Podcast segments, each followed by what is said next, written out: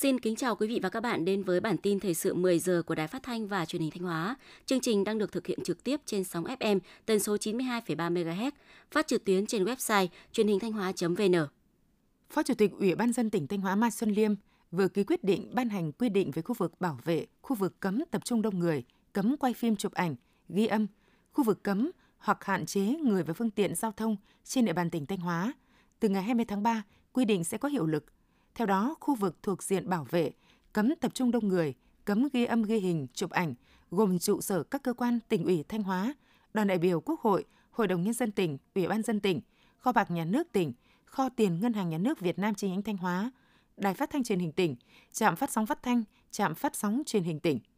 Các khu vực phát sinh vụ việc phức tạp, đe dọa nghiêm trọng đến an ninh quốc gia, trật tự an toàn xã hội và trong trường hợp có thảm họa do thiên nhiên con người, có dịch bệnh nguy hiểm, lây lan trên quy mô lớn, đe dọa tính mạng, sức khỏe tài sản của nhà nước, nhân dân, nơi đang diễn ra các hội nghị, hội thảo, cuộc họp có nội dung bí mật nhà nước, độ tuyệt mật. Các hoạt động chính trị, kinh tế, văn hóa xã hội quan trọng thì do Chủ tịch Ủy ban dân tỉnh quyết định khi xét thấy cần thiết. Quyết định này có hiệu lực thi hành kể từ ngày 1 tháng 4 năm 2023. Ủy ban Nhân dân tỉnh Thanh Hóa vừa bãi bỏ hai quyết định liên quan đến quy chế về quản lý nhà nước đối với hoạt động báo chí trên địa bàn tỉnh Thanh Hóa – Quyết định này có hiệu lực thi hành kể từ ngày 1 tháng 4 năm 2023. Theo đó, các quyết định bãi bỏ gồm quyết định số 1726 ngày 4 tháng 6 năm 2014 của Ủy ban Nhân dân tỉnh ban hành quy chế về quản lý nhà nước đối với hoạt động báo chí trên địa bàn tỉnh Thanh Hóa và quyết định số 3061 ngày 19 tháng 9 năm 2014 của Ủy ban Nhân dân tỉnh về sửa đổi điều 6 quy chế về quản lý nhà nước đối với hoạt động báo chí ban hành kèm theo quyết định số 1726 ngày 4 tháng 6 năm 2014 của tỉnh. Trung tâm Văn hóa Điện ảnh Thanh Hóa vừa phối hợp với Ủy ban dân huyện Thạch Thành khai mạc lớp tập huấn phục dựng bảo tồn và phát huy giá trị văn hóa truyền thống dân tộc Mường, phục vụ phát triển du lịch cộng đồng tại di tích chiến khu du kích Ngọc Trạo. Trong khuôn khổ lớp tập huấn, các nghệ nhân giảng viên đã truyền đạt và thực hành các nội dung như các thể loại diễn tấu cổng chiêng,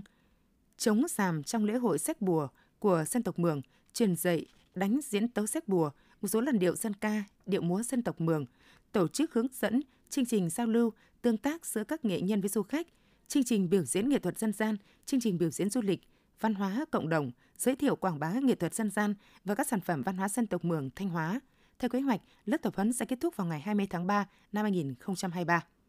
Tiếp theo là phần tin trong nước. Sáng nay ngày 15 tháng 3, phiên họp thứ 21 của Ủy ban Thường vụ Quốc hội khai mạc dưới sự chủ trì của Chủ tịch Quốc hội Vương Đình Huệ. Phiên họp sẽ xem xét cho ý kiến vào nhiều nội dung quan trọng, trong đó có dự án luật giá sửa đổi, luật đấu thầu sửa đổi, dự án luật sửa đổi, bổ sung một số điều của luật công an nhân dân, cho ý kiến về dự án luật nhà ở sửa đổi. Cũng tại phiên họp, Ủy ban Thường vụ Quốc hội sẽ cho ý kiến về đề nghị bổ sung vào chương trình xây dựng luật pháp lệnh năm 2023 đối với luật căn cước công dân sửa đổi, luật các tổ chức tín dụng sửa đổi, tiến hành phiên chất vấn trả lời chất vấn đối với tranh án Tòa án Nhân dân tối cao, Viện trưởng Viện Kiểm sát Nhân dân tối cao. Từ hôm nay, ngày 15 tháng 3, Ngân hàng Nhà nước Việt Nam thực hiện điều chỉnh các mức lãi suất điều hành. Cụ thể, theo quyết định 313, lãi suất tái cấp vốn giữ nguyên ở mức 6% một năm, lãi suất tái chiết khấu giảm từ 4,5% một năm xuống 3,5% một năm, lãi suất cho vay qua đêm trong thanh toán điện tử liên ngân hàng và cho vay bù đắp thiếu hụt vốn trong thanh toán bù trừ của ngân hàng nhà nước với tổ chức tín dụng giảm từ 7% một năm xuống 6% một năm. Bên cạnh đó, theo quyết định 314, lãi suất cho vay ngắn hạn tối đa bằng Việt Nam đồng của tổ chức tín dụng đối với khách hàng vay để đáp ứng nhu cầu vốn phục vụ một số lĩnh vực, ngành kinh tế giảm từ 5,5% một năm xuống 5% một năm.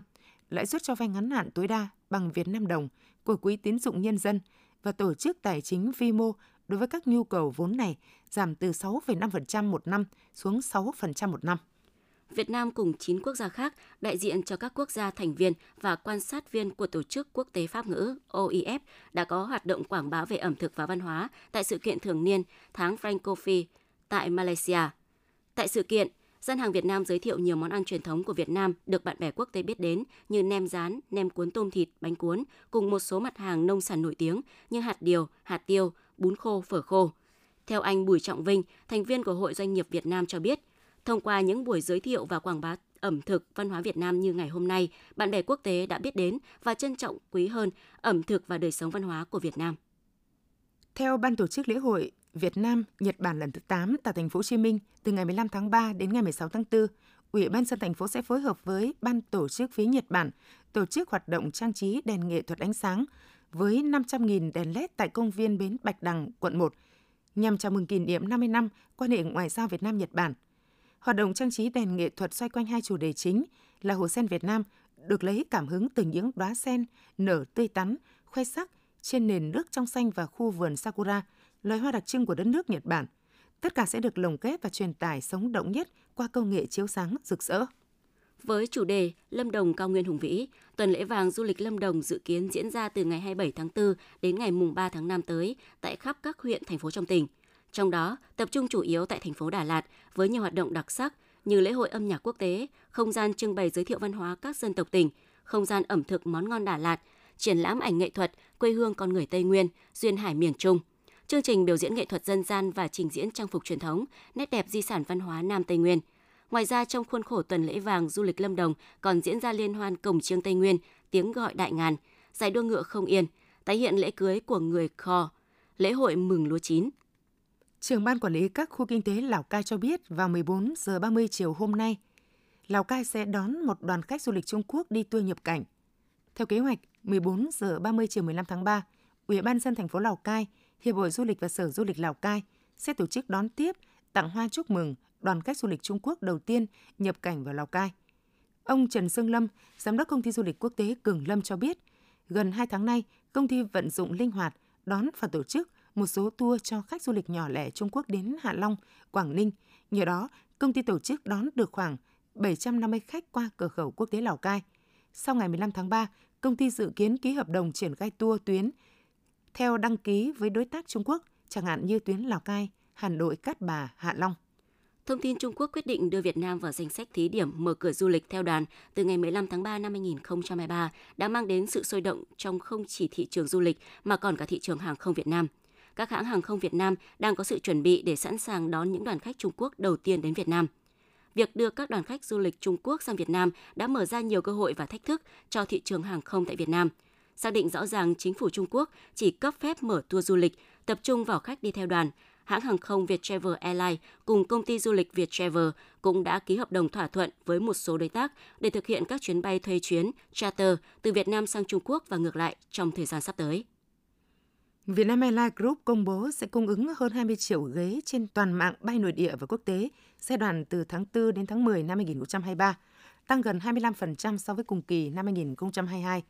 Trong khi đó, Vietjet, Bamboo Airways, Viettravel Airlines chưa thông tin tăng chuyến trong dịp hè. Dù các hãng tăng chuyến ồ ạt, nhưng giá vé vẫn căng, cả chặng bay quốc nội lẫn quốc tế. Khảo sát ngày 14 tháng 3 cho hành trình bay dịp 30 tháng 4, giá vé các chặng từ thành phố Hồ Chí Minh, Hà Nội đến các địa điểm du lịch như Phú Quốc, Huế, Đà Nẵng, Nha Trang, Đà Lạt, xu hướng tăng từng ngày. Chặng thành phố Hồ Chí Minh, Huế ngày 28 tháng 4 cao hơn ngày thường từ 1 đến 1,4 triệu đồng một vé. Giá vé các chặng bay quốc tế cũng tăng 2 đến 3 lần so với ngày thường – các đại lý bán vé nhận định dịp lễ 30 tháng 4 kéo dài vài ngày nghỉ nên nhu cầu đi lại tăng cao, giá vé có thể tăng tiếp. Trung tâm Lao động ngoài nước, Cục Quản lý Lao động ngoài nước cho biết, kỳ thi tiếng Hàn năm 2023 dành cho người lao động đi xuất khẩu lao động là thực hiện nội dung bản ghi nhớ giữa Bộ Việc làm và Lao động Hàn Quốc và Bộ Lao động Thương binh và Xã hội Việt Nam về việc phái cử và tiếp nhận người lao động Việt Nam sang làm việc tại Hàn Quốc theo chương trình cấp phép cho lao động nước ngoài của chính phủ Hàn Quốc, chương trình ESP những ngành nghề tuyển chọn người đi xuất khẩu lao động Hàn Quốc bao gồm sản xuất chế tạo 6.344 người, xây dựng 901 người, công nghiệp 841 người, ngư nghiệp 4.035 người. Thời gian tiếp nhận đăng ký dự thi từ ngày 20 tháng 3 đến 24 tháng 3 năm 2023. Người lao động tham khảo thông tin chi tiết tại collab.gov.vn. Bộ Tài chính vừa đề xuất sửa đổi luật thuế tiêu thụ đặc biệt, dịch vụ game online là một trong số loại hình phải áp dụng thuế này – Hiện nước ta đang phát triển game mạnh mẽ, đặc biệt là các game nội địa. Hơn 50% tựa game trên điện thoại được chơi nhiều nhất đến từ Việt Nam. 50% xưởng game lớn tại châu Á Thái Bình Dương và Australia thuộc quyền sở hữu của các doanh nghiệp Việt Nam. Một trên 12 game tải trên kho ứng dụng là của Việt Nam.